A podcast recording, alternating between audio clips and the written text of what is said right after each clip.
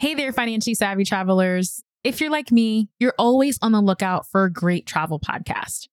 Well, I want to tell you about a great show called Out Travel the System from Expedia. Now in its third season, it features tips and tricks for making the most of your travel experience. Join host Nasreen Natassi every other week as she speaks with people like Rashida Jones and Onika the Traveler, among others, to find out how and why they travel. Before you embark on your next trip, listen to Out Travel the System and hear from travel experts and industry insiders, as well as people just like you who have great travel stories to share. This new season is the best yet. So go ahead and follow today on Apple Podcasts or wherever you're listening to this show. And here's a sneak peek of what you'll hear when you follow Expedia's Out Travel the System. Research is absolutely critical, both on the flight and the accommodations front. So, Bill, why don't we start with you? What is your number one tip for travelers to make sure that they stay on top of the information and have as seamless of a, you know, booking and travel experience as possible? As you mentioned, it's a time where you have to do more homework to have a successful vacation than ever before. And you have to make sure that uh, you understand what the re- local regulations are, if there's any restrictions where you're traveling and so on. Uh, and that takes some research. One of the things we've tried to do is to make it a little bit easier by creating a resource center on Expedia. So if you go to expedia.com slash COVID travel, one word, you'll find a resource center, a travel guide that collects a lot of the information you need to know. So health, safety, and travel advisories. We can't ourselves keep up with all of those changes, but what we've tried to do is collect all of the links to the right local governmental sites and state sites so that you can find out what it's like, whether you're going to be able to travel to an area, whether there's a quarantine rule in place. We tell you about what it's going to be like when you arrive at an airport and what you can expect there. Welcome to The Thought Card, a podcast about travel and money, where planning, saving, and creativity leads to affording travel, building wealth, and paying off debt. We are the Financially Savvy Travelers. Sunnia El-Amin is the founder of FlyNanced, an online personal finance platform that teaches Black women in cushy jobs who are blowing money fast early in their career and need money clarity, confidence, and how to manage their money now so that they can effortlessly build wealth and gain the freedom to be in control of their finances and say yes to more travel and joy. Since paying off twenty-three thousand dollars of student loan debt and consumer debt, Sunnia has amassed a net worth of eighty-five thousand dollars, and she aims to reach a one million dollars net worth within the next ten years. In this episode, we talk about what inspired Sunnia to begin her debt payoff journey and the practical strategies that she has used to help her pay off her debt in twelve months. Now, after listening to this episode with Sunnia, I want you to also go back into the archives in your favorite podcast player and listen to episode number two, where I share how to start a travel fund and why you need one. Hey, financially savvy travelers. Welcome back to another episode of the Thought Card Podcast. Today, I have Sunnia from FlyNanced. And you know what? When I think about Sunnia, I see so many similarities between our stories. So I knew that I had to have her come on to really talk about her debt payoff journey. She was able to pay off twenty-three thousand dollars of student loan debt and consumer debt in only twelve months. So welcome to the show, Sunnia. Thank you. Thank you so much for having me, Danielle. This is amazing. I'm so excited. All right. So let's just jump into, how did you amass this twenty-three thousand dollars of debt? And how long do you think it took you to get to that point? So that's a great question. When I think about my debt journey, it looked like a lot of living beyond my means, right? Granted, I was fresh out of college and I didn't really understand what responsible money management looked like. So really the bulk of my debt came from credit cards, living off of credit cards, just kind of like, not necessarily like living luxury, but I think just not really understanding how to responsibly use credit in a way that wasn't going to put me into a hole. I also went to graduate school. I got a master's of science degree. And during that program, despite the fact that I had a full ride fellowship, I still somehow managed to take out over sixteen thousand dollars in student loans, right? I feel like at that point in my life, I had such a scarcity mindset around money that I felt that taking on more debt was a way of giving me access to things that I thought that I needed. So for example, when I was in graduate school, feeling like, oh my goodness, these student jobs that are on campus are not enough to help me pay for gas, sustain my lifestyle. Let me take out this student loan so that I don't feel anxious about how I'm going to pay my rent every month, et cetera, et cetera. Looking back, I understand now that perhaps some of the things that I did that kind of put me into debt were definitely out of impulse. I think it was out of impulse. It was out of growing up in an environment where debt was totally normalized, right? And it really wasn't until I started following folks like you in the hashtag debt free community on Instagram that I started to really question what were some of these money habits that I had and, and were they really things that I wanted to continue kind of being a part of my adult life. So all in all, when I first started my debt journey, I had about eleven thousand dollars in student loan debt and yeah, about fourteen thousand to fifteen thousand dollars in credit card debt and consumer debt, like personal loans. You know, I can totally relate to that. I had sixty-three thousand of student loan debt, which is like, gosh, when I first started, I wasn't even making sixty-three thousand. And I, similarly to you, like I took out extra money just to cushion because I didn't really have a good paying job at the time. And I said all the things that you said, and I took out more money than I needed. Just, I went to Disney with what is some of the money, like just frivolous things. So I can totally relate. So did you have a wake-up call or something that really said to you, like, listen, I need to get started on paying down this debt. This is not sustainable. Or was it just like a gradual realization that you wanted to start this debt payoff journey? No, I definitely had a wake-up call. I hit rock bottom in the fall of twenty seventeen, twenty eighteen. Maybe it was twenty eighteen. Yeah, in the fall of twenty eighteen is where I really hit a rock bottom moment. I had had, I guess before the term was coined, a hot girl summer in summer twenty eighteen, where I racked up over ten thousand dollars of credit card debt in a single summer. So by September, my credit card balances were looking at me and I was looking back at them. And I was just like, there's no way I can afford this. And all of that debt was on charge cards. It was on American Express cards that were due in full. And I never felt the amount of panic that I had felt in that moment, just knowing like at that point, I didn't even have ten thousand dollars in savings. So it was just like, where is this money going to come from? Just feeling like there weren't really many people in my family or in my close circle that I felt I could go to and kind of ask for that, that amount of money just as a, hey, can you help me out? No. In that moment, I felt a lot of anxiety. I found a lot of fear and I felt a lot of shame around the fact that, wow, I did this to myself. There's really no one to blame besides myself for, again, spending more, living beyond my means, and really just not thinking about the consequences until now. Here I am with a ten thousand dollars credit card bill due. So in that moment, I'm thankful that I did have an option, which was taking out a personal loan. So I took out a personal loan for ten thousand dollars, and that really started my debt payoff journey, because at that point, my monthly payment was about five hundred dollars just to stay current and not default on that personal loan. And that was really the wake-up call for me, realizing that, wow, before I probably wasn't really managing responsibly, but now the fact that I have this like huge minimum payment that I have to take care of every month, I think really illuminated for me, this was not the lifestyle that I wanted. I was only twenty-two years old at the time. So I really felt like, wow, this is a wake-up call for me to say, is this how I want to spend the rest of my twenties? Do I want to struggle financially throughout adult life? And my answer was no. So that was what really kind of started me to say, I have a spending problem and I probably need to work with a professional to help me figure out the mess that I'm in so that I can be in a place where I feel more financially sound.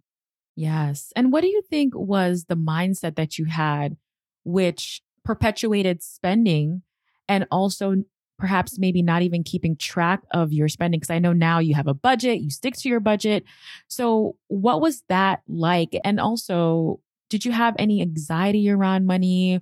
Or did you have any like negative feelings? I know you mentioned scarcity mindset. So I would love to unpack, why do you think that all these things created this situation that you ended up realizing in twenty eighteen? You're like, okay, I need to really fix this. When I think about my past money mindset, I think that I had really internalized a lot of the things that I saw growing up. I'm originally from Baltimore, Maryland, and I think just the spaces that I've been in, I think conversations within my family, within my community, there really wasn't a sense of frugality that I feel like I grew up understanding. That's not to say that there weren't frugal people in my life, but I think in general, you know, I think it was totally normal to imagine a lifestyle where you lived beyond your means, whether that was having a mortgage that you really couldn't afford, having car notes you really couldn't afford, living off of credit card debt to be able to furnish or just keep up with the lifestyle that you wanted. And the scarcity mindset part really set in when I was in college, right? When I was in college, I was probably the textbook definition of a broke college student. Like, I had work study, but I also worked two other jobs. It was a point in my life where my parents really couldn't financially support me. And here I was in New York City trying to figure out, well, how do I also like balance the number of meal swipes I have with the fact that I want to go out and enjoy the city? It was a really financially stressful time in my life, and a time where most people are right are thinking about the fun that they're having, parties, whatever. I feel like I was thinking about, how am I going to make enough money to be able to do the things that I want to do in college? How am I going to find paid internships so that I can have some money for the summer, right? That was kind of like the cycle that I was in. So if you compound the scarcity mindset, where I was just on survival mode for four years in college, against this background of what's the big deal and just kind of spending more than you really have, I think that created a dangerous combination. When I did start making money in my first job, my first salary job, was the most money I'd ever touched before. So I think that those things together compounded in a way. I think for the first time I felt like, well, I deserve these things, right? I have money. I have very little obligations. I don't have kids. At that point, my debt was really just my student loan balances. And how many of us really think seriously about our student loan balances back there? Especially at that point, right? It was about maybe like twelve thousand dollars or fourteen thousand dollars that I had. So it was just kind of like, yeah, I'll get to it. So I think that that really created a potentially dangerous combination where I just, I don't know. I think I just got really caught up in the lifestyle of living the New York City lifestyle, brunching, Ubering, going out with friends, feeling like, wow, I'm finally independent. I'm my own person. I can make the decisions for myself, and opening up credit cards really for the first time. And I think not really understanding how to manage that responsibly turned into what felt like a hamster wheel, where I vividly remember times in those days where I would like get paid, like, yeah, I got paid. And then it seemed like all of my take-home pay was going to pay back credit card balances that I owed from the previous month. So I was definitely living paycheck to paycheck. I was definitely not building wealth. That wasn't even something that was on my radar. So my money mindset was definitely full of anxiety around, okay, let me just make sure that I'm getting paid enough to pay back those balances, and never really have anything to show for the money that I was making at that point. And all the hard work, right? All the hours you put in at the J O B. Oh my gosh. I can relate because I also went to college in New York City, and I'm originally from the Bronx, and I moved to the suburbs and I went to college in the city. And it's hard. Like, it's hard because you're in such a big city. There's things happening all the time, and you want to have a life. You want to do good in school, but you also want to hang out. So I totally, totally can definitely understand and relate to that. And thank you so much for just sharing more of your mindset at the time. So what has been the strategies that helped you to pay off the twenty-three thousand dollars of debt? And how long did it take you to do all of this? Yeah. So when it comes to my debt payoff journey, I really feel like I used as many strategies as I could to make my goal a reality. My debt payoff journey really kind of started even before that official sprint to twelve months in twenty twenty. I would say that, again, right, my debt payoff journey really felt like it started back in twenty eighteen, where I first kind of started acknowledging that, hey, I have a problem. I need professional help. One of my mutual friends ended up connecting me with a financial coach. And that was the first time I actually sat down with someone and really thought about, like, what are my financial goals? Like, what are the dreams and aspirations that I have for myself financially? And what's holding me back from that? And it was clear to me that my debt and my just overspending and not really keeping track of my money was holding me back from the things that I wanted, right? In those days, I didn't really know about FIRE, financial independence, retire early, but I knew that I had this vision for myself that didn't involve me working to survive, definitely included me traveling more. So in early twenty nineteen, when I started working with my financial coach, that was the first time I'd ever really managed a budget. And it was definitely a lot of trial and error. Definitely, I feel like I had to unlearn some of the poor money management habits that I had picked up along the way. And at the same time, I also had to work on my mental health and self-esteem along the way, right? So I started going to therapy. I started working with a life coach. Some of the reasons why I was overspending was to fill what felt like an emotional void that I wasn't really acknowledging, right? That often we can use retail therapy or just not having that control in our finances can also be a reflection of other areas of our life, maybe that being emotional or mental that are also off whack. I think folks kind of see my debt payoff journey and think, wow, that's amazing. You did it so quickly. Not acknowledging that I was doing a lot of work in silence, behind the scenes. I wasn't public with it really since the end of twenty eighteen, before I got to a point at the end of twenty nineteen where I felt, okay, I've been working with a financial coach for nine months. I feel like I could stretch myself. I was kind of looking at my debt and feeling like, okay, based on the income that I have, if I really tried hard and, you know, I'd been following a lot of people in the debt-free community and, and absorbing a lot of the tactics that they were sharing, I feel like I could become debt-free. By now, I learned about FIRE. It literally lit a fire under me to say, wow, oh my gosh, I think I am probably primed to be in a position to really take advantage of some of these things that I'm learning. If I just squash my debt, I can really accelerate my wealth building journey. So all of those things were kind of like on my mind. And that was why I wanted to become debt free. It was really a way of me saying, okay, if I get rid of this really big obstacle, or what's felt like a really big obstacle for me, right? Because I've always been in debt since I really started my adult life, I'll have so much more room in my budget to be able to build wealth, travel more, and just have some of the freedom and flexibility that I was yearning for. So yeah, January fifteenth, twenty twenty, I sat down and added up all of my balances. I had twenty-three thousand twenty-two dollars of debt across student loans, credit card, and personal loans, and was able to become debt-free in twelve months by really a mix of things. I think the first thing is, one, a caveat. I was a high earner. I'm still a high earner. And I think that that's important to acknowledge, right? Because I am part of probably that really small population of people who was able to pay off a lot of debt in a short amount of time. And I definitely attribute that to being a high earner with no kids and very few obligations outside of my debt. So that allowed me to put a bulk of my take-home pay towards my debt payoff. So that's the first caveat. The second thing that I did was I actually increased my income. I think often as women of color, as Black women, we are not always encouraged to think about this as a strategy to get our finances in order.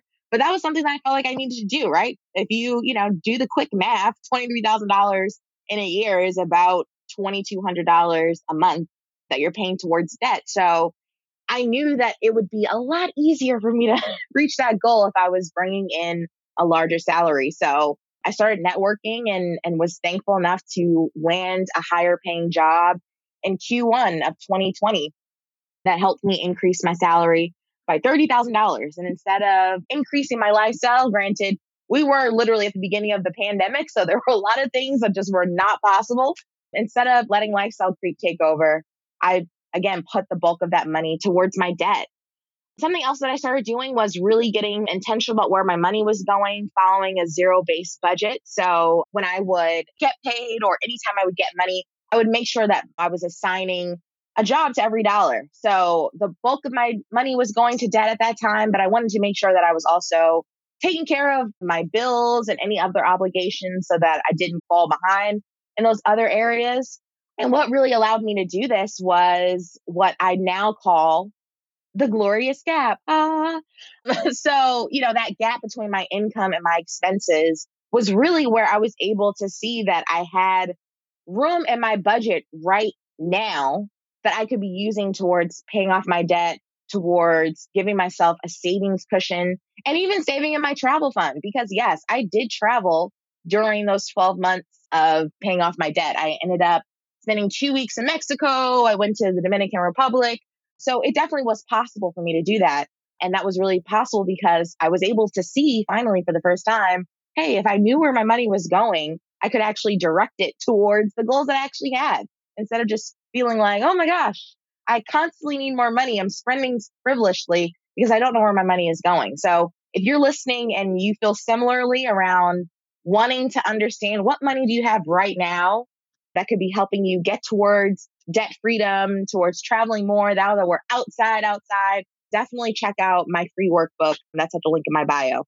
Another big thing that I did that I think really helped me also was sending windfall money to my debt. So for anyone that doesn't know what that term means, it essentially means anytime I was getting money that was unexpected, whether it was like a tax refund, it was my birthday, a stimulus check, or random check that just came from my previous employer, I pretty much put the bulk of that towards my debt. So that was definitely the first time in my life where I was really delaying instant gratification to realize the goals that I had for myself. And I do want to say, even though, yes, I definitely was able to pay off twenty-three thousand dollars in twelve months, I wasn't perfect. There were definitely some months where I came in a little under. There were some months where I came in over, right? But I think for me, it was important for me to develop consistency. I had this big goal. I put it out there for the world to see. And it wasn't necessarily that I was perfect every time, right? There were definitely times where I slipped up. I mean, we were surviving a pandemic. There were a lot of things that were going on. But for me, it was important that I was just consistent, that every month I was showing up for myself. Every month I was sharing my progress.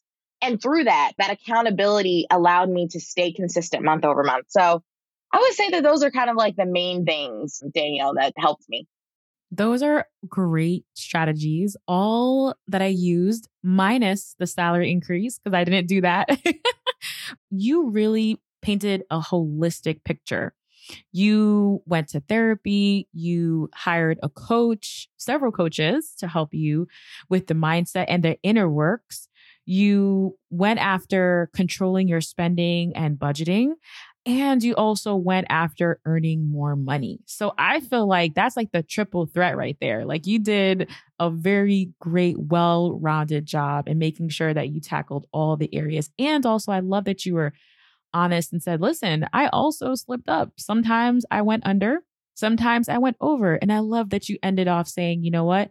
What was important is that I was consistent and I showed up for myself, because at the end of the day, who's going to ultimately benefit from all of this? You, right? So I loved every single thing that you said. And while you were talking, one of the things that I would see a lot when it comes to paying off debt is, well, you should only be focusing on debt and not traveling. And I'm so anti that. And I know you are as well. I was like, no, I want to be the and. Like, I want to work hard to pay off and crush this debt and travel. So I would love to hear your perspective. Like, why was travel one of the things that you were not willing to give up? And did you see in the personal finance space people telling you that maybe you should give up travel to pursue your goals? Travel was just such a non-negotiable for me. Travel, I feel like, is life. Like, I cannot imagine my life without traveling. And it doesn't always look like hopping on a plane, but just having the room in my budget to just explore, right? To just like bring more adventure and curiosity into my life. That's like what I see travel unlocking for me. So I knew that I would be miserable if I just tried to go cold turkey and not travel, right? I'm someone who travels often. I'm not someone who takes a yearly vacation. I'm traveling like once a month at this point. So coupling that with quarantine restrictions because of the pandemic, I knew that I had to continue to prioritize travel and my money, really, as I had been even when I started working with my financial coach, right? That was something that was front and center for us. So when I started paying off my debt, I didn't really see it as something that would need to change. I had already started saving in a travel fund before I paid off my debt. And, you know, a travel fund is just essentially, it's a separate account that I created for my travel expenditures so that I wasn't old me, younger me would be kind of like pulling travel money from my bill money from everywhere, right? Because all my money was going into one account and I didn't know where it was going. Having that travel fund really allowed me to say, okay, if I'm going to X Y Z place in five months, let me put aside fifty or a hundred bucks a month so that I can have that money by the time my trip comes around and not feel guilty, anxious, or afraid of how I'm going to pay for that vacation. So, you know, when I started my debt payoff journey, there were not necessarily people speaking directly to me saying, oh, you shouldn't be doing that. But there definitely is a narrative, a very strong narrative in the personal finance community that, you know, is, I guess, ushered in by a certain financial guru who shall not be named, who, you know, kind of gives advice to their followers that debt payoff should be your only and number one priority. And I agree with you. It's just not something that I could see myself doing, right? When so many things were so uncertain, I think for me, having travel in the back of my mind, right? Not necessarily saying that I was, I wasn't really sure when I would be able to travel. But I think for me, even just putting aside that money, knowing that at some future date, I'm going to be able to travel and it's not going to put me into debt, I think gave me a lot of motivation. And it helped me stay consistent. It helped me stay motivated to say, if and when we are able to travel and I am debt free, wow, that's going to be such an amazing feeling to be able to celebrate. And, you know, I'm so glad that I did, because actually, while I was in Mexico, I was in Tulum, Mexico at the end of twenty twenty. I actually became student loan debt free during that vacation. And that was such a great feeling to like make that final payment and be in paradise. So travel is definitely non-negotiable for me. And I think even now that I'm not necessarily thinking about just paying off debt, I'm thinking about building wealth. It continues to be something that I prioritize and that I want to continue kind of flexing the muscle to be a traveler who also knows how to find ways to make travel affordable and fit within my lifestyle. That's the key, lifestyle. A lot of people are like, I travel a couple times a year on vacation. And for me, I think what the switch that I turned on and I realized is that travel is part of my lifestyle. It is embedded in the fabric of who I am. And it is also part of my budget every single month. So I am unapologetic about the trips that I take and will take in the future because I did the work, right? Like I've been doing the work. This is not like a willy-nilly thing. This is something that has been planned. And also when you put money away for travel, you are making sacrifices. You're taking the money that you could have been using on something else and you're earmarking it for this one particular thing. So yeah, I'm totally with you, on board with that. I'm super like unapologetic about, like, about that. Amen, right? And then I also love that you mentioned that you will hear gurus out there, and some folks may even look to us as gurus as well, but it's about customizing your plan, right? Like people can tell you to do this or do that or what has worked for them, but at the end of the day, you have to sit with it and say, you know what? When I look at a plan, I can make this customizable and make it for me based off of my values. So if travel is a value that I do not want to give up, how can I find and carve out the time and space in my budget, in my finances to make this happen? So thank you so much for that recap. I love this episode. I'm so happy. Like, I feel like we're kindred sisters here because it's like everything you talk about is like everything that I lived, have lived, am living. And it's just such a refreshing take on personal finance. So thank you so, so, so much. Now, before we wrap up, I would love to hear from you. What does being a financially savvy traveler mean to you? Yeah. So, you know, I love this term and I love that this is something that you really share with the world via your brand. You know, when I think about being a financially savvy traveler, I think about the decisions that I'm making that allow me to travel without it being a financial burden to me. That was really the reason why I started FlyNanced, because so many people were asking me, how do I afford to travel? And at the same time, me wanting to have more candid conversations with folks around building wealth, especially for people that look like us. So when I think about being a financially savvy traveler, I think about what are the things that I can learn and that I can do right now that are going to allow my dollars when they go to travel to stretch as far as they possibly can. So I think we talked about one of those ways, which is having a travel fund. You know, I think another way that I absolutely love and I will shout from the rooftops for as many women, women of color, and especially Black women to also get on board with is travel hacking, right? I am someone who is a recovering overspender. I am someone who had five figures of credit card debt. And yet I still am at a point now where now that I know how to use credit responsibly, I absolutely use credit cards and travel reward credit cards to offset the cost of my travel. I see that as me being a financially savvy traveler. And when I think of it this way, right, in terms of the travel industry benefits and capitalizes off of the fact of, especially those of us who are in marginalized communities, not always being aware, or not always being as informed in terms of how the industry works, right? So when I think about being a financially savvy traveler, I also think about what are the things that allow me to understand better how the travel industry works and use that information to my advantage, right? So that when things happen, now that things are kind of coming back to normal, when there are moments where it seems like mm, maybe there is some added benefit that's being left on the table, I can advocate for myself. I think a great example of that is like in twenty twenty, where so many of us had probably travel plans that were canceled or just didn't happen. That was a time where a lot of people were taking travel credits and just kind of like accepting, oh, well, Delta, all these airlines are saying we can only have these e-vouchers. No, I was using that time to really advocate for myself to say, no, X Y Z airline. I know what the Department of Transportation says is the contract of carriage, right? And I need my full refund. This flight did not happen. It's not my fault that it didn't happen. So therefore, I need a full cash refund. So that was a great moment where, again, that allowed me to be financially savvy. The money that I would have just kind of been handcuffed by these airlines in the form of their digital vouchers came back to me in the form of cash that I could use to put towards my debt, put back into my travel fund, or whatever else that I needed. All of those things, I think, have helped me be a more financially savvy traveler. And it's something that I try to give back to others.